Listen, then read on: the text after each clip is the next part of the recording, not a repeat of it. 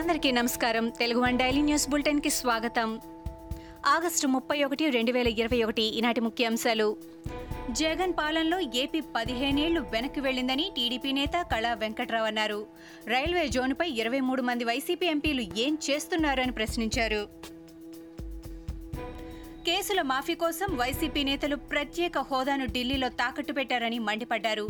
Bail రద్దు కాకూడదనే కేంద్రాన్ని YCP నేతలు ప్రశ్నించడం లేదని అన్నారు కళా వెంకట్రావు.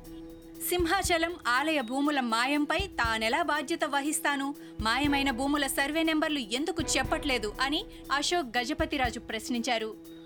దొంగే దొంగ దొంగ అని అరుస్తున్నారని అన్నారు. రైతుల భూములతో వ్యాపారం చేస్తున్నారని ఉత్తరాంధ్రలో మౌలిక వసతులు తగ్గించి అభివృద్ధి చేస్తామంటే నమ్మాలా? అని నిలదీశారు. ప్రభుత్వ భూములు అమ్మేందుకు తెలంగాణ సర్కారు మరోసారి నిర్ణయం తీసుకుంది. ఇప్పటికే కోకాపేట కానామెట్ భూముల వేలం ద్వారా మూడు వేల కోట్ల ఆదాయం వచ్చింది. కానామెట్ మరో ఇరవై ఏడు ఎకరాలు పుప్పాలగూడలో తొంభై నాలుగు ఎకరాలకు వేలంకు నిర్ణయించారు. హౌసింగ్ ఆర్టీసీ భూముల వేలానికి ప్రభుత్వం కసరత్తు చేస్తోంది. గోషామహల్ ఎమ్మెల్యే రాజాసింగ్ ఓవైసీ సోదరులపై సంచలన వ్యాఖ్యలు చేశారు. బీజేపీ అధికారంలోకి వచ్చాక ఎంఐఎం నేతలను పాకిస్తాన్కు పంపిస్తామని అన్నారు.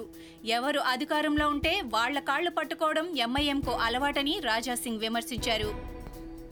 మంత్రి బొత్స సత్యనారాయణ మాటలు అత్యంత జుగుప్సాకరంగా ఉన్నాయని ఎంపీ రఘురామకృష్ణరాజు విమర్శించారు. రాజధాని అంశంలో మంత్రి బుద్ధిలేని మతిలేని ప్రకటన చేస్తున్నారని మండిపడ్డారు. బొత్స అనుకున్నట్టు రాజధాని విశాఖ వెళ్ళడం అయ్యే పని కాదని అన్నారు. ఆంధ్రప్రదేశ్ రాజధానిగా అమరావతి మాత్రమే ఉంటుందని రఘురామ అభిప్రాయం వ్యక్తం చేశారు. ఎన్నికల సమయంలో ఇచ్చిన హామీని జగన్ నెరవేర్చలేదని ఏడు నెలలుగా జీతాలు ఇవ్వడం లేదంటూ వైఎస్సార్ బీమా మిత్రులు విజయవాడలో ధర్నాకు దిగారు. వెంటనే బీమా సొమ్ము వేతనాలు చెల్లించాలని డిమాండ్ చేశారు. రెండేళ్ళుగా ప్రీమియం ఇవ్వకపోవడం చనిపోయిన వారికి డబ్బులు చెల్లించకపోవడంతో ప్రజల నుంచి ఒత్తిడి వస్తోందని అధికారులను కలిసినా స్పందించకపోవడంతో ఆందోళనకు దిగినట్లు చెప్పారు.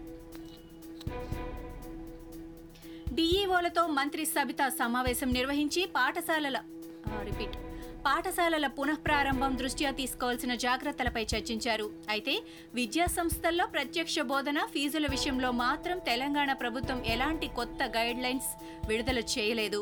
మరోవైపు విద్యా సంస్థల ప్రారంభంపై మంగళవారం హైకోర్టులో విచారణ జరగనుంది. ఇరవై ఐదు మంది శాస్త్రవేత్తలు మరియు సాంకేతిక నిపుణులను ఉపరాష్ట్రపతి వెంకయ్య నాయుడు తన నివాసానికి ఆహ్వానించారు. భవిష్యత్తులో ఎదుర్కోబోయే మరిన్ని మహమ్మారులను ఎదుర్కొనే దిశగా వారి పరిశోధనలను మరింత సమర్థవంతంగా ముమ్మరం చేయాలని ఆయన సూచించారు. ఉపరితల ఆవర్తనంతో తెలంగాణలో విస్తారంగా వర్షాలు కురుస్తున్నాయి. పలుచోట్ల భారీ వర్షానికి వాగులు ఉధృతంగా ప్రవహిస్తున్నాయి.